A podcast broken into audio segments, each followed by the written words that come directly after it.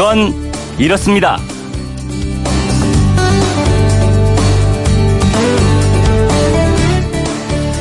안녕하십니까 오승훈입니다. 베르테르 효과라는 말 혹시 들어보셨나요? 저명 인사나 연예인 등이 자살을 했을 때 따라하는 걸 말하는데요. 노회찬 의원의 극단적인 선택과 관련해서 중앙자살예방센터가 어제 언론사의 윤리 강령과 권고 기준을 준수해달라고 부탁했습니다.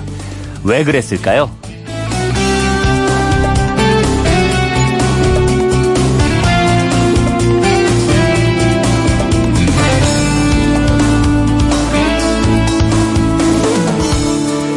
중앙자살예방센터가 윤리강령과 권고 기준을 준수해달라고 부탁한 이유, 그건 이렇습니다. 2013년에 보건복지부와 한국기자협회 등이 발표한 보도 기준에 따르면요. 자살 장소나 방법에 대한 자세한 보도는 최소한으로 자제하게 돼 있습니다. 하지만 어제 통신사를 비롯한 신문들과 일부 종편 방송사들의 보도는 이 윤리강령이나 권고 기준과는 크게 벗어나 있었습니다. 예를 들면 경찰이 현장에서 감식을 벌이는 장면이나 시신이 놓인 장소에 경찰이 텐트를 세우는 장면을 계속 내보냈고요. 시신을 병원으로 운구하는 모습을 직접 따라가면서 생중계까지 한 종편 방송사도 있었습니다. 유명인의 자살에 대한 그동안의 보도 태도와는 별반 다르지 않았던 겁니다. 그러니까 어, 중앙자살예방센터가 언론사와 기자들에게 제발 좀 윤리강령과 권고 기준을 준수해달라 이렇게 부탁하고 나선 건데요. 백년 하청이라는 말이 있죠. 황토색 물이 흐르는 중국의 황하는 백년을 기다린다고 해도 맑아지지 않는다는 뜻입니다.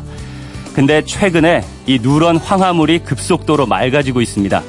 황화물도 이렇게 변하는데 우리 언론은 대체 언제쯤 변할까요?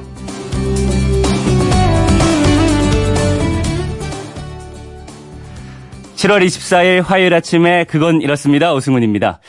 간밤에 미국 트럼프 대통령이 트윗을 하나 날렸습니다. 어제 미국 일간지 워싱턴 포스트가 북한과의 비핵화 협상이 제대로 진척되지 않아서 트럼프 대통령이 좌절감을 느끼고 참모들에게 화를 냈다. 이런 보도를 했는데요. 이 뉴스는 완전히 가짜 뉴스고 나는 매우 행복하다. 이런 내용입니다. 미국 언론도 직접 확인하지 않은 채 소설을 쓰는 경우가 많은 것 같죠. 어, 국내외에서 이렇게 가짜 뉴스, 짜증나는 뉴스가 적지 않게 나오고 있는데요. 이런 뉴스 말고 들으면 들을수록 기분 좋은 뉴스. 어, 여러분이 듣고 싶은 행복 뉴스가 있다면 어떤 내용일까요? 어, 날도 무덥고 불쾌지수가 갈수록 높아지는데 오늘은 들으면 즐거운 뉴스, 듣고 싶은 행복 뉴스를 나눠봤으면 합니다. 문자는 MBC 미니로 보내시는 건 공짜고요. 휴대폰 샵 8001로 보내시는 건 짧은 건 50원, 긴 건 100원의 정보 이용료가 있다는 거 참고하시고요. 방송에 소개된 분들 가운데 선정해서 선물을 보내드리겠습니다. 여러분의 많은 참여 기다리겠습니다. 자, 그럼 스포츠 소식부터 들어볼까요? 김태범 스포츠캐스터입니다. 안녕하세요. 안녕하세요. 김태범입니다. 네. 야구는 화요일이 일주일의 시작입니다. 오늘 그렇습니다. 어떤 경기가 진행될 예정인가요? 오늘부터 주중 3연전의 시작이죠. 우선 대전에서 펼쳐지는 기아와 한화의 경기가 주목되는데요. 두 팀이 워낙 팬이 많은 인기팀이기도 하지만 특히 오늘은 한화의 새로운 외국인 투수 데이비드 헤일 선수가 처음으로 선발 등판하기 때문에 네. 더 주목을 받는 것 같아요. 지난주에 하위권 팀 KT와 삼성을 상대로 2승 4패 약간 주춤하면서 한 달 넘게 지켜왔던 2위 자리를 SK에게 넘겨줬던 한화인데요. 네. 오늘부터 5위권 진입을 위해 갈 길이 바쁜 기아를 만나게 됐습니다. 음, 오늘 첫 선을 보이는 한화의 데이비드 헤일 선수는 어떤 선수인가요? 헤일 선수에 대해서 잠시 소개를 해드리면 31살의 오른손 투수고요. 네. 2013년에 메이저리그에 데뷔해서 메이저리그 통산 70경기 10승 10패의 평균 자책 4.49를 기록했습니다. 네. 한화에 입단하기 직전까지도 올 시즌에 메이저리그에서 구원 투수로 뛰던 선수예요. 전반기가 끝나고 방출됐던 제이슨 휠러. 이 휠러 선수의 몸값이 57만 5천 달러였는데 정규리그의 3분의 1 정도가 남은 이 시점에서 헤이를 50만 달러에 영입했다는 건 이 선수에 대한 한화의 기대치가 어느 정도인지, 음. 한화가 올 시즌 성적에 대한 의지가 어느 정도인지를 가늠할 수 있을 것 같습니다. 네. 남은 일정을 고려했을 때 이 선수가 앞으로 한 10경기 정도 선발 등판한다고 한다면 그 10경기 결과에 따라서 네. 헤일 선수의 활약 정도에 따라서 올 시즌 한화의 운명이 좌우될 수도 있다고 예상할 수 있겠습니다. 그렇군요. 이 대전 경기 외에 또 어떤 경기들이 있나요? 문학에서는 1위 두산과 2위 SK가 맞붙습니다. 네. 현재 1, 2위 양팀의 간격이 10게임 차죠. 10게임 차라는 건 1위 팀이 10연패하고 2위 팀이 10연승 해야 따라잡을 수 있다는 얘기인데 음. 사실 너무 많이 벌어진 감도 있어요. 네. 어, 후반기 들어서도 5연승 지금 선두 질주를 하고 있는 두산인데요. 두산이 이번 주에 SK, 한화 2, 3위 팀을 연달아 만납니다. 만약 이번 주에 2, 3위 팀들과의 6경기에서 10게임 차 넘게 더 거리를 벌려 놓는다면 음. 사실상 다른 팀들이 선두 두산을 따라잡는 건 불가능하지 않겠느냐 이런 게 많은 팬들의 중론입니다. 네. 그리고 잠실에서는 지난 주말에 두 경기 연속 끝내기 승리로 최근 8승 2패 상승돼 있는 삼성과 3연패 중인 4위 LG의 대결이 있는데요. 네. 아 요즘 삼성이 또 심상치 않습니다. 삼성이 올 시즌에 첫 3연속 위닝 시리즈를 기록 중이고요. 네. 특히나 6월까지 팀 평균 자책이 최하위 10위였는데 7월 이후로만 따지면 전체 1위예요. 투수력과 수비가 안정되면서 이기고 있는 경기가 많아지고 있다는 거죠. 네. 반면에 요즘에 불펜이 점점 흔들리고 있는 LG가 과연 어떻게 맞설 것이냐도 궁금해집니다. 또 사직에서는 낙동강 더비로 불리는 NC와 롯데의 경기가 있고요. 네. 마지막으로 고척에서는 KT와 넥센의 맞대결도 예정돼 있습니다. 네, 지금까지 김태범 스포츠캐스터였습니다. 잘 들었습니다. 감사합니다.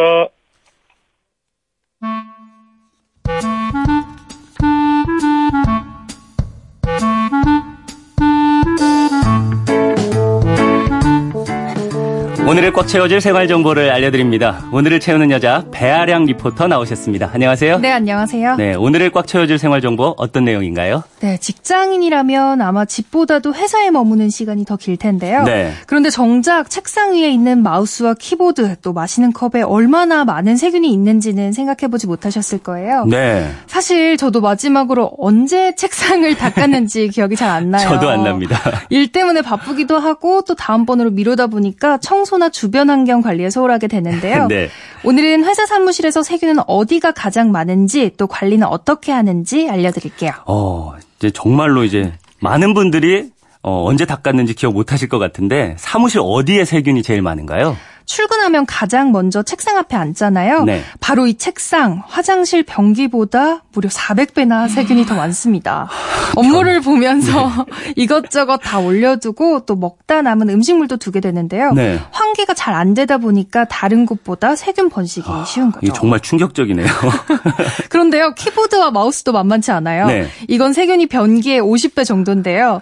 대부분 컴퓨터 앞에서 과자나 빵 같은 것들 잘 드시잖아요. 네. 그런데 여기서 떨어진 떨어진 찌꺼기가 키보드에 끼면서 위생 관리가 잘 안 되기 때문입니다. 음. 미국의 한 연구팀이 사무실 공간의 청결 정도를 조사했는데 오죽하면 사무실에서 제일 깨끗한 건 화장실 변기다라고 말했다고 해요. 예, 정말 이 정도인 줄은 몰랐습니다. 그럼 책상이 말고 다른 것들은 세균 상태가 어떤가요? 칫솔에 세균이 많다는 건 원래 잘 알고 있던 사실인데요. 네. 그런데 사무실에 놓아둔 칫솔은 집에 있는 칫솔보다 세균에 노출되기가 더 쉽습니다. 음. 보통은 휴대용 칫솔 많이 들고 다니시잖아요. 네. 그런데 양치하고 바로 보관용 플라스틱이나 비닐 용기에 넣어두게 되는데 음. 그러면 물기가 완전히 마르지 않게 되면서 세균이 빨리 번식하는 그렇군요. 거죠. 네. 그리고 전화기에도 많은데요. 네. 말을 하면서 자연스럽게 나오는 침이 전화기에 묻고 또 전화기로 전달되는 열 때문에 세균이 발생 발생하는 겁니다. 음. 또 요즘은 개인 텀블러들 많이 쓰시잖아요. 네. 이것도 물로만 내용물을 세척하는 경우가 많다 보니까 세균이 많습니다. 야, 정말 없는 데가 없네요. 네. 그럼 세균 관리 어떻게 해야 하는지가 궁금합니다. 네, 우선 사무실 책상은 최소 일주일에 한 번 닦아주시는 게 좋아요. 네. 이때 소독용 알콜도 좋지만 가능하다면 베이킹소다, 식초물도 세균 잡는 데 도움이 되거든요. 넓게 한번 쭉 뿌려서 다시 마른 수건으로 닦아주기만 해도 세균을 제거할 수 있습니다. 네. 또 마우스랑 키보드는 수시로 손이 닿는 거잖아요. 네. 향균 물티슈 그리고 휴대폰 액정 세정제를 면봉에 묻혀서 자주 관리해 주시는 게 좋은데요. 이건 전화기도 마찬가지로 업무 전화가 끝나면 바로바로 바로 닦아 주시는 게 좋고요. 네. 또 음식물 찌꺼기가 틈에 들어가지 않도록 해야 하는데 키보드 커버를 가끔 물에 헹구고 바짝 말려 준다거나 또 커버가 없다면 거꾸로 뒤집어서 몇 번 이렇게 툭툭 두드려 주는 음. 것도 청결하게 사용할 수 있는 방법 중 하나입니다. 네. 칫솔은 습기를 최대한 건조시켜서 보관하는 게 중요해요. 가끔은 베이킹 소다나 소금을 녹인 물에 10분에서 20분 정도만 담가 놓아도 소독이 되는데요. 네. 제일 좋은 건 3개월에 한 번씩 칫솔을 바꿔주고 또 직사광선에 두는 것도 세균 제거에 효과적입니다. 네. 텀블러는 축축하게 젖어 있는 수세미로 닦아주시는 것보다 맨손으로 헹궈주는 게 훨씬 괜찮은데요. 이때 뜨거운 물로 한번 1차적으로 소독을 해주고 네. 또 세제를 묻혀서 손으로 안까지 문질문질 해주시고요. 네. 마지막에는 건조한 천이나 종이 타올로 물기를 제거해 주시면 됩니다. 네, 이 사무실에 있을 때 자주 주변을 닦아주고 쓰레기는 바로바로 바로 버리는 게 세균 번식을 막을 수 있고 또 건조도 잘 해줘야 되고 소독제나 물티슈를 옆에 두는 것도 평소 사무실 위생 관리에 좋을 것 같습니다. 오늘은 알차게 채울 꽉 찬 정보였습니다. 지금까지 오늘을 채우는 여자 배아량 리포터였습니다. 감사합니다. 네, 감사합니다.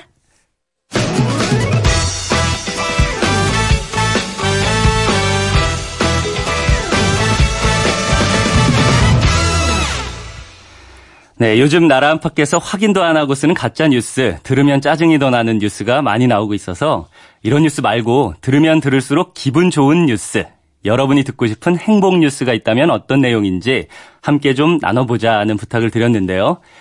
요즘 너무 덥죠? 이 비 소식 기다린다는 문자가 많았습니다. 그중 몇 개 소개해드리면요. 9143님, 아, 정말 덥습니다. 비가 온다는 뉴스가 있었으면 좋겠네요. 태풍이 그리워보기는 처음입니다. 하셨고요. 3723님, 폭염으로 너무 덥고 힘든, 힘든데, 흰 눈이 펑펑 쏟아질 거라는 뉴스를 들으면 행복할 것 같아요. 하셨습니다. 아, 요즘에 더우니까 이렇게 비나 아니면 심지어 눈까지 기다리시는 분들 많으신 것 같습니다. 좀 시원하게 비 한번 내려줬으면 좋겠다 이런 생각도 드네요. 1078님, 큰딸이 취직되었다는 소식 들으면 행복할 것 같아요 하셨고요. 3170님, 결혼한 제 딸에게 아기 천사가 찾아왔다는 반갑고 기쁜 소식이 전해오면 좋겠습니다. 주말 부부의 맞벌이 하느라 매우 힘드나 봅니다. 하셨습니다. 맞습니다. 이렇게 가족들한테 좋은 소식이 들리는 거 이런 뉴스만큼 행복한 뉴스가 또 어디 있겠습니까? 정말 좋은 소식 많았으면 좋겠다는 생각이 또 들고요. 4798님 남해와 동해에서 잇따라 유전이 발견됐다는 뉴스를 듣고 싶어요. 요즘 기름값이 너무 비싸네요. 그렇죠. 생활 속에서 계속 기름 넣는데 매일매일 또 기름값이 오르고 있으면 이만큼 짜증나는 뉴스가 어디 있습니까? 기름값 좀 팍팍 내렸으면 좋겠고요. 3528님, 지난 리우올림픽 펜싱 경기에서 보여준 박상영 선수의 할 수 있다가 보여준 기적처럼 이번 월드컵에서 선수들이 보여준 끝까지 포기하지 않고 끝까지 싸워서 보여준 기적처럼 짜릿한 희망의 소식을 뉴스에서 자주 듣고 싶어요 하셨습니다. 네. 이렇게 여러분들이 기다리는 행복한 뉴스가 뉴스에서 많이 흘러나왔으면 하는 바람입니다. 자, 청취자 여러분의 참여로 함께 만들어가는 그건 이렇습니다. 오승훈입니다. 저는 잠시 후에 돌아오겠습니다.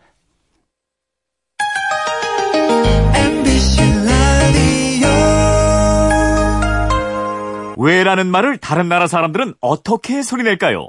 Why? 세상의 모든 왜라는 궁금증에 대한 대답을 들려드립니다. 궁금증에 대한 가장 친절한 설명서. 그건 이렇습니다.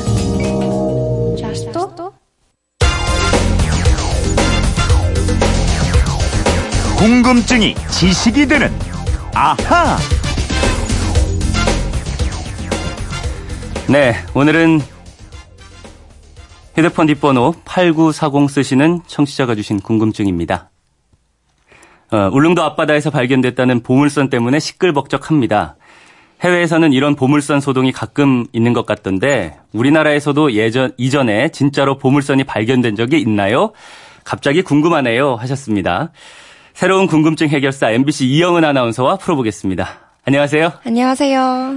이 영화 캐리비안 해적에서 나올 법한 일들이 현실에서도 자주 벌어지고 있어요. 네, 정말 신기한 일입니다. 보물이 굳혀 묻혀 있는 섬이나 보물선을 발견하면 그야말로 대박, 일확천금하는 거잖아요. 네. 그래서 말씀하신 캐리비안의 해적이나 몬테크리스토 백작 같은 작품들에서 흥미를 끄는 소재로 자주 활용돼 왔는데요.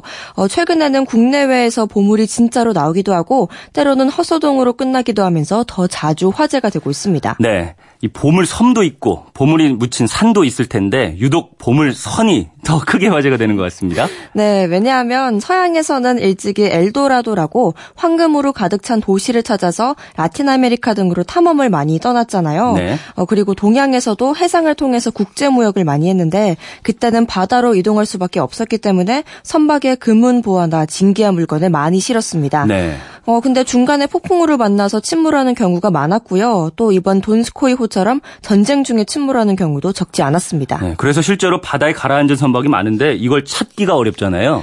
네, 선박이 침몰한 지점에 얌전히 가라앉아 있는 게 아니기 때문입니다. 네. 어, 거센 물결에 휩쓸려서 이동하기도 하고 또 선체는 부서지거나 부식돼서 흩어지기도 하고 또 시간이 흐르면서 흙에 뒤덮이기 때문에 육안으로는 찾기가 무척 어렵습니다. 그렇군요. 그래도 보물선으로 발견돼서 화제가 된 적이 꽤 있었죠?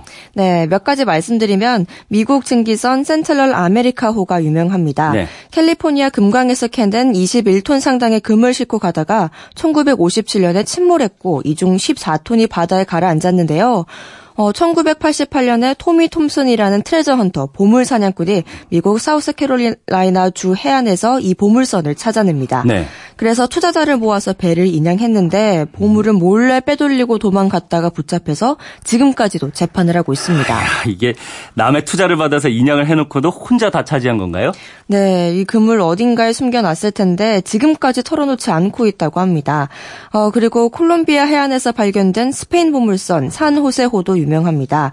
이 배는 약 19조 원의 가치가 있는 것으로 알려져 있는데요. 네. 배를 발견한 건 미국 탐사업체고 발견된 지점은 콜롬비아 영해고 그리고 배의 원래 국적은 스페인이에요. 음. 그래서 서로 자기의 소유권을 주장했는데 아직까지도 법적 논란을 거듭하고 있고요. 네. 배도 아직 인양이 안 됐습니다. 지금까지도 인양이 안 됐어요? 네, 소유권과 인양 방식 등을 놓고 콜롬비아 정부와 스페인, 콜롬비아 시민단체 등이 법적 외교적 분쟁을 벌이고 있기 때문인데요. 네. 어, 간밤에 들어온 외신을 보니까 콜롬비아 정부가 이 보물선 인양 작업을 잠정 중단하고 차기 정권에 이양하기로 했다고 아, 합니다. 그렇군요. 근데 그렇게 바다에서 발견되면 누가 갖는 겁니까? 이 보물선의 소유권은 항상 국제적인 분쟁거리입니다. 네. 해양법상 침몰한 선박은 배가 속해 있는 선적 국가의 소유입니다. 네. 그리고 전쟁 중에 침몰한 군함은 승전국이 항복을 받고 전리품 선언을 한 것이라면 승전국의 소유가 됩니다. 승전국. 네, 그렇지만 산호세호처럼 실제로 찾아낸 사람이나 탐사국이 소유권을 주장하고 또 그렇게 인정받는 경우가 많다고 합니다. 어, 그러면 그때 그때 경우에 따라서 다 다른가 요? 어, 과거에는 보물을 발견한 사람의 손을 들어주는 경향이 많았습니다. 네. 하지만 분쟁이 많아지다 보니까 각 나라들이 자국 영토 안에서 발견된 보물의 일부 또는 상당 부분을 국가 소유로 귀속시키는 법률을 제정하는 추세입니다. 음. 그래서 콜롬비아 정부도 1984년 국가가 보물에 대한 모든 권리를 갖고 찾은 개인이나 회사에는 수수료 5%만을 주도록 했다고 합니다. 그렇군요. 우리나라에서도 보물선이 발견된 적이 있나요? 네, 있었습니다. 대표적인 게 전남 신안 앞바다에서 발견된 신안선인데요. 네. 우리나라 최초의 수중 발굴 보물선입니다. 아, 이게 신안선을 다룬 지역 MBC 다큐멘터리도 있습니다. 그런데 이름이 원래 신안선인가요? 어, 아니요. 이 배는 1323년에 중국에서 일본으로 가다가 신안 앞바다에서 침몰한 선박입니다. 네. 당시 중국은 원나라 시절이기 때문에 원나라 국적의 배이거나 아니면 중국과 고려 상인이 공동으로 운영한 무역선일 가능성이 크다는 것이 학계의 분석인데요. 예. 어, 배의 이름이 정확히 드러나지 않았기 때문에 발견된 지역 신안 이름을 따서 신안선이라고 부르고 있습니다. 그렇군요. 이 신안선은 그러면 누가 발견을 했죠? 어, 이번 돈스코이 호나 서양에서처럼 보물 탐험가들이 나선 건 아니고요. 네. 어부가 우연히 그물로 건져 올린 청자 화병 도자기 몇 점 때문에 엄청난 보물을 발견하게 아, 됐습니다. 그래요? 이 고기 잡다가 그물에 도자기가 딸려 나온 거예요? 네, 전남 신안 지역에는 오래전부터 옛날에 큰 배가 가라앉는다는 말이 전설로 내려오고 있었는데요. 네. 전설 속의 그 지점에서 청자, 백자 6점이 어부 그물에 걸려 나온 겁니다.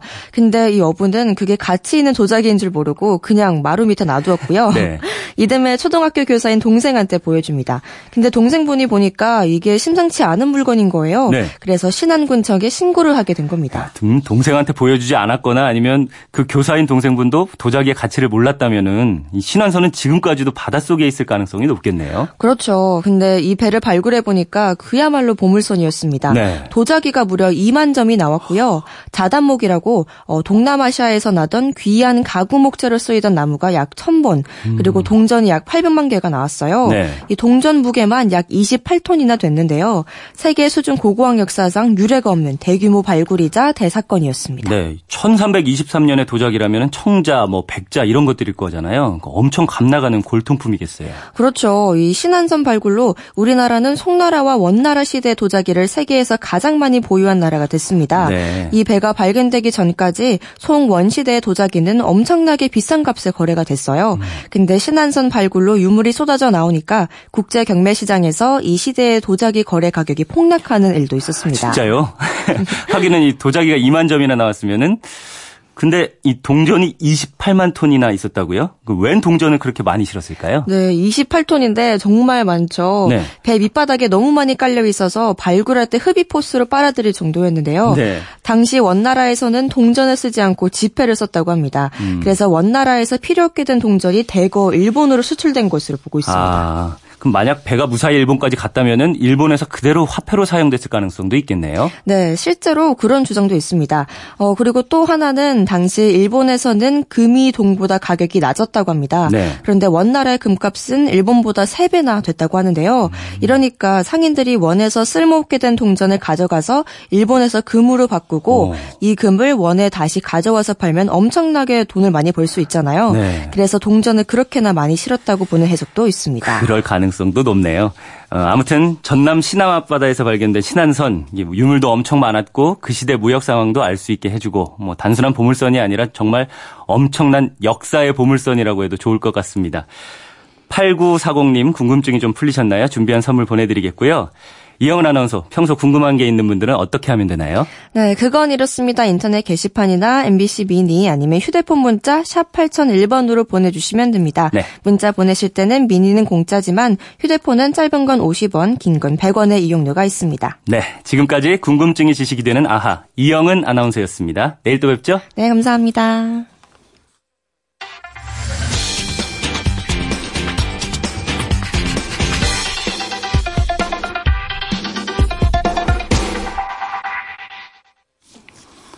네, 최근 영국 엘리자베스 2세 여왕의 브로치가 화제가 됐는데요. 화제의 키워드를 알아보는 키워드 인터뷰 코너 여왕의 브로치가 왜 이슈가 됐는지 오늘의 키워드 아이템에 담긴 정치학에 대해서 이종훈 여러 가지 평론가와 이야기 나눠보겠습니다. 안녕하세요. 안녕하십니까? 네. 예, 엘리자베스 2세 여왕의 브로치가 왜 연일 이슈가 된 겁니까? 지금 이슈가 되고 있는 엘리자베스 2세 여왕의 브로치는 어, 미국의 트럼프 대통령이 영국을 국빈 방문했던 지난 7월 12일부터 14일까지 착용했던 서로 다른 세 개의 브로치인데요. 네. 하나씩 좀 살펴보면 먼저 트럼프가 영국에 도착한 날이었던 7월 12일에 여왕이 공식 행사에서 초록색 꽃 모양의 브로치를 착용을 했습니다. 네. 그런데 이 브로치가 트럼프가 세상에서 가장 싫어하는 정치인이자 네. 자신의 전임 대통령이었던 버락 오바마, 오바마 전 대통령과 미셸 오바마 부부가 엘리자베스 2세 여왕에게 2011년에 네. 자신들의 사비로 구입해서 음. 존경과 사랑의 뜻을 담아서 선물했던 브로치예요. 어허. 굉장히 의미심장한 선물이에요. 네. 이게 무슨 말이냐 하면 네. 어그 나의 적의 친구는 네. 적이죠. 트럼프는 음. 오바마를 자신이 가장 싫어하는 정적으로 생각한단 말이에요. 음. 근데 그 사람이 선물한 브로치를 갖고 왔어요. 네, 그렇게 생각할 수도 있지만 또 여왕이 그날 브로치를 한 게 우연의 일치다 이렇게 생각할 수도 있지 않은가요? 우연의 일치일 가능성은 0% 전혀 없습니다. 전혀요? 네. 네. 엘리자베스 여왕 이 같은 경우에 뭐 일단 여성 정치인들 특히 이제 보통 이제 젊은 여성들 같은 경우에는 브로치 그러면 좀 나이 드신 할머니들이 하시는 거나 네. 뭐 아니면 그냥 어, 좀 그, 나이 드신 분들의 패션 아이템, 이렇게 생각하시는데, 네. 여성 정치인들에게 브로치는 자신의 정치적인 메시지를 상징하는, 상징적으로 표현하는 도구로 네. 사용된다는 건 이제 알만한 사람들은 다 알아요. 네. 게다가 엘리자베스 2세는 매들린 올브라이트, 올브라이트 전 미국 국무장관과 더불어서 브로치로 정치적 의사를 표현하는 데 있어 가장 능한 음. 인물 중 한 명입니다. 브로치 정치다, 뭐 이렇게 얘기했고요. 네. 그러니까 실질적으로 이제 뭐 엘리자베스 2세 여왕 같은 경우에서는 한 번이라면 우연일치라고 말할 수 있는데 네. 어, 트럼프가 3일을 방문하는 동안 3일 내내 묘하게 반 트럼프의 메시지가 담긴 브로치를 갖고 왔어요. 다음 날이었던 음. 7월 13일에 네. 트럼프 대통령 부부와 엘자베스 2세 여왕이 티타임을 가지는 자리가 있었어요. 예. 근데 이 티타임 자리에서 엘자베스 2세 여왕이 야자수인 모양의 브로치를 달고 나왔는데 네. 이 브로치는 여왕이 지난 2016년 브렉시트 국민투표 이후에 의회 연설 때 착용했던 브로치입니다. 아, 예. 그런데 티타임 전날 밤에 트럼프가 영국의 일간지인 더 선과 인터뷰를 했던 게 공개가 돼요. 음. 근데 이 인터뷰에서 트럼프가 뭐라고 얘기하냐면 네. 영국이 EU와 완전히 결별하지 않으면 영국과 미국의 무역 협상은 끝장날 것이다. 네. 한마디로 영국 그 정치계에 수류탄을 던지는 발언을 했어요. 네. 초토화 시켜놨어요. 그러니까 협박성 발언이다라고 해서 영국 사회 전체가 들끓었거든요. 그렇겠네요. 그리고 다음날 여왕과의 티타임 자리가 있는데 네. 티타임이 티타임 때 여왕이 골랐던 브로치가 브로치가. 어. 자신이 브렉시트 국민투표 이후에 의회 연설 때 착용했던 브로치. 그리고 이 브로치는 사실 자신의 아버지인 조지 6세가 사망했을 때 네. 어머니가 상복에 착용했던 브로치예요. 근데 음. 자신의 아버지는 어떤 사람, 엘리자베스 2세의 아버지는 어떤 사람이냐면 네. 어 독일에 2차 대전 중에 독일에 맞서서 네.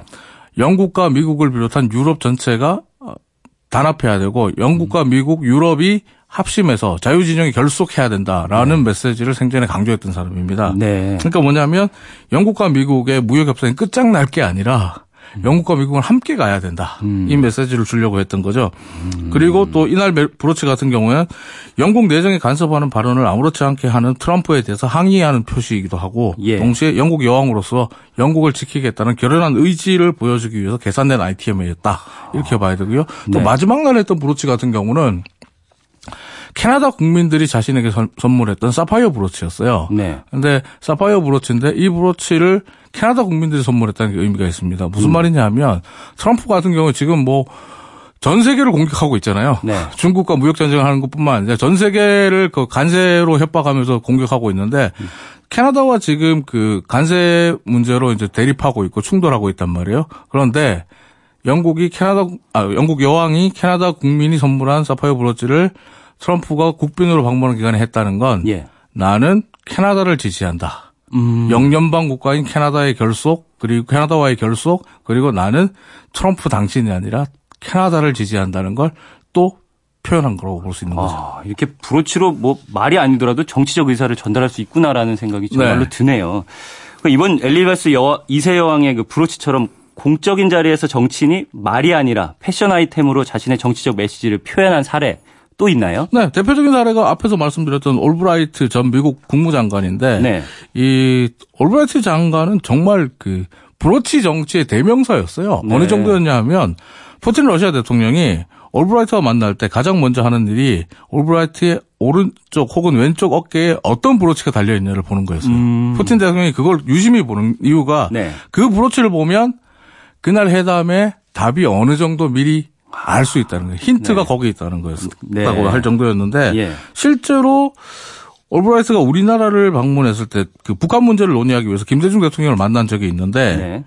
햇살무늬 브로치를 하고 나온 적이 있어요. 근데 음. 북한 문제를 논의하기 위해서 김대중 대통령을 만났을 때 햇살무늬 브로치를 했다는 건 뭐냐면 그 당시 김대중 정부가 추진하고자 했던 햇볕 정책을 아. 미국이 지지하고 있다는 메시지를 미리 주기 위해서였다. 네. 햇살 무늬로 네. 햇볕 정책을 지지한다. 네. 그렇게 얘기를 했고요. 그리고 네. 또 지난 2016년에 정말 멋진 브로치 하나가 그 나왔는데 네.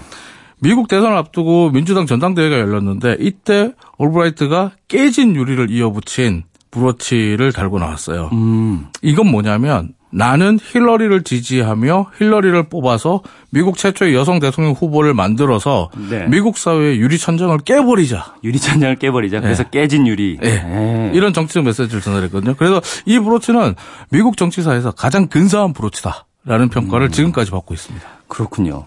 이 여성 정치인들이 브로치를 이용한다면은 남성 정치인들은 넥타이로 그 스타일링을 제일 많이 했던 것 네. 같아요. 네. 어, 남성 정치인들은 넥타이를 자신의 정치적 메시지를 전달하기 가장 좋은 수단으로 생각을 하고 있는데 네. 어떤 색깔, 어떤 무늬의 넥타이를 하느냐에 따라서 정치적 메시지가 달라지기도 합니다. 네. 언론에서도 그 부분을 굉장히 네. 주목하고 있고. 그래서 뭐 넥타이를 확대 클로즈업 해가지고 보여주기도 하고 하는데 네. 대표적인 게 트럼프 대통령인데 트럼프 같은 경우는 평상시에는 자신은 강한 이미지, 그러니까 strongman 이미지를 강조하기 위해서 빨간색 넥타이를 즐겨 매요. 네. 근데 하지만 작년에 자신의 첫 번째 상하원 합동 연설 자리에서 파란색 넥타이를 매고 나왔는데 파란색이 야당이 민주당을 상징하는 색깔이거든요. 그렇죠. 그런 측면에서는 보면 어, 자신의 첫 번째 상하원 합동 연설에서 파란색 넥타이를 맨 이유는 음. 민주당의 의원들에게 우리는 적이 아니다, 친구다. 아. 라는 메시지를 주고 미국민들에게는 나는 미국 사회를 분열시키는 독선적인 인물이 아니라 이렇게 상대를 배려할 줄 알고 음. 어, 통합의 의지를 갖고 있는 정치인이다라는 걸 은연중에 표현하기 위해서 어. 일부러 선택한 거예요. 그렇군요. 또 작년에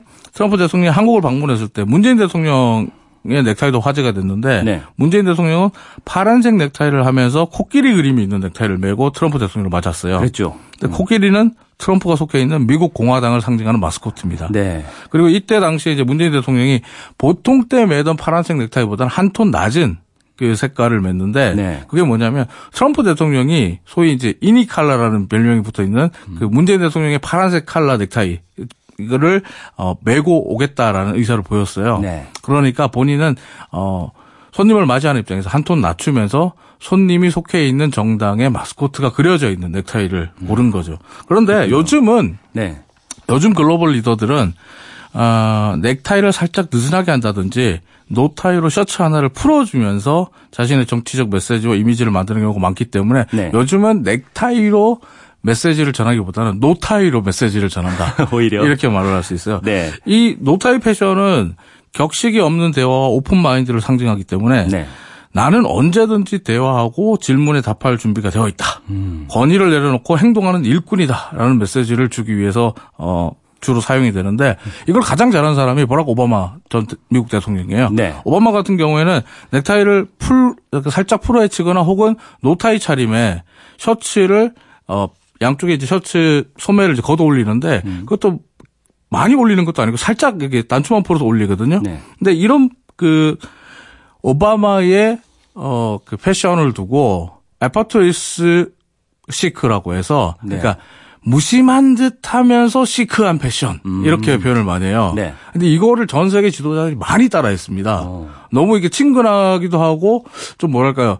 그 요즘 젊은 사람들 표현들 한다면 쿨내가 진동하는 그런 패션이다라고 해서 네. 정말 어 데이비드 캐머런 영국 전 수상이나 뭐 다른 그 뭐 시진핑까지도 다 따라 했어요. 음. 다 따라 했는데 오바마 정도의 그 핏이 안 나오면 오바마는 옷 핏이 상당히 좋거든요. 잘 안 된다는 게 한 가지 약점이긴 합니다만 어, 요즘은 노타이로 네. 어, 그 자신의 정치적 메시지를 표현하는 방법도 많이 선호되고 있습니다. 네. 그런데 이런 뭐 브로치, 넥타이, 노타이 이런 패션 아이템 뿐만 아니라 다른 아이템이 또 정치적으로 해석이 되는 경우도 있었습니다. 네. 최근 푸틴 러시아 대통령이 미 트럼프 대통령에게 건넨 축구공인데 이건 어떻게 된 건가요? 어, 지난주 헬싱키에서 미국 트럼프 대통령과 러시아의 푸틴 대통령이 합동 기자회견을 했는데 네. 이 자리에서 이제 푸틴 대통령이 트럼프 대통령에게 축구공을 줬어요. 그런데 이게 굉장히 정치적인 상징이 표현 뭐 포함되어 있는 사건이었습니다. 기자회견이 열리기 몇 시간 전에 폼페이오 미국 국무장관이 러시아의 미국 대선 개입 의혹 그리고 시리아 내전 등에 대해서 러시아의 책임을 따지는 발언을 하고 이제 양국 관계 개선을 위한 공은 러시아 쪽으로 쪽에 있다 이런 네. 말을 했어요. 그런데 합동 기자회견에서 시리아 내전 문제를 묻는 질문이 나왔어요. 그러니까 푸틴이 기다렸다는 듯이 예. 공은 우리 쪽에 있다고 얘기했는데 음 바로 옆에 있던 참모에게 축구공을 하나 달라고 하고 음. 트럼프 대통령이 뭐 성공적인 러시아 월드컵 얘기도 했으니까 공을 선물로 드리겠다.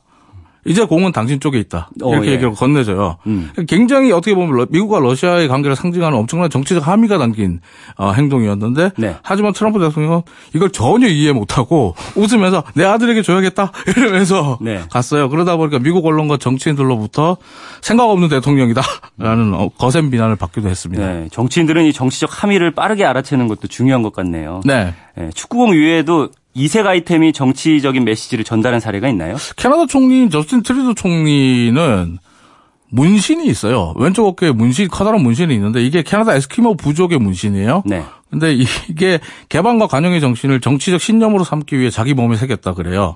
근데 이 문신을 가지고 메시지를 전달합니다. 네. 캐나다의 통합의 메시지를 이 자신의 문신을 가지고 전달을 하는데 문신을 새긴 지도자는 있을 수도 있습니다. 하지만 이걸 정치적 메시지와 이슈로 활용한 사례가 없다는 점에서 네. 캐나다의 트레더의 문신 정치, 세계 정치사의 새로운 정치 스타일링으로 한 획을 그었습니다. 네. 이 패션은 자신을 드러내는 표현 수단이라고 하는데 오늘 얘기를 듣고 나니까 정치인들에게는 자신의 정치적 성향이나 의견을 드러내는 은근하지만 어떤 강한 메시지일 수 있다 이런 생각이 듭니다. 지금까지 이종훈 여러 가지 평론가와 이야기 나눠봤습니다. 좋은 말씀 감사합니다. 고맙습니다. 옵션으로 럭셔리 시트 패키지 추가할게요. dual full auto 에어컨, 음, 하이패스도요. 추가하신 옵션을 모두 선물로 드립니다. SM5 20주년이니까요. SM5의 가치를 20년간 알아주신 당신께 180만원 상당의 혜택으로 보답합니다. 지금 홈페이지 및 전시장에서 만나보세요. 다이사의 차승원입니다. 이사업체 사장님, 서비스에 자신 있으세요? 그럼 소비자 평가 등급 받으셔야죠.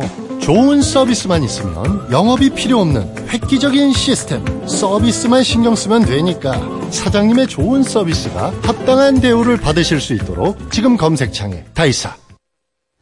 네, 오늘 날씨 기상청의 이효은 리포터 연결해서 알아보겠습니다. 네, 오늘도 찜통더위가 예상됩니다. 열대야는 어제보다는 덜했지만 낮에 폭염이 어제보다 더 심하겠습니다. 햇살이 내리쬐면서 낮 기온 오늘 어제와 비슷하거나 약간 더 높아서요. 서울 37도, 강릉 35도, 광주 36도, 대구는 38도로 웃돌겠습니다. 다행히 대기질은 종일... 네, 오늘 마지막 곡 오석준의 웃어요 보내드리면서 저는 내일 다시 찾아오겠습니다. 화요일 아침입니다. 모두 힘내십시오.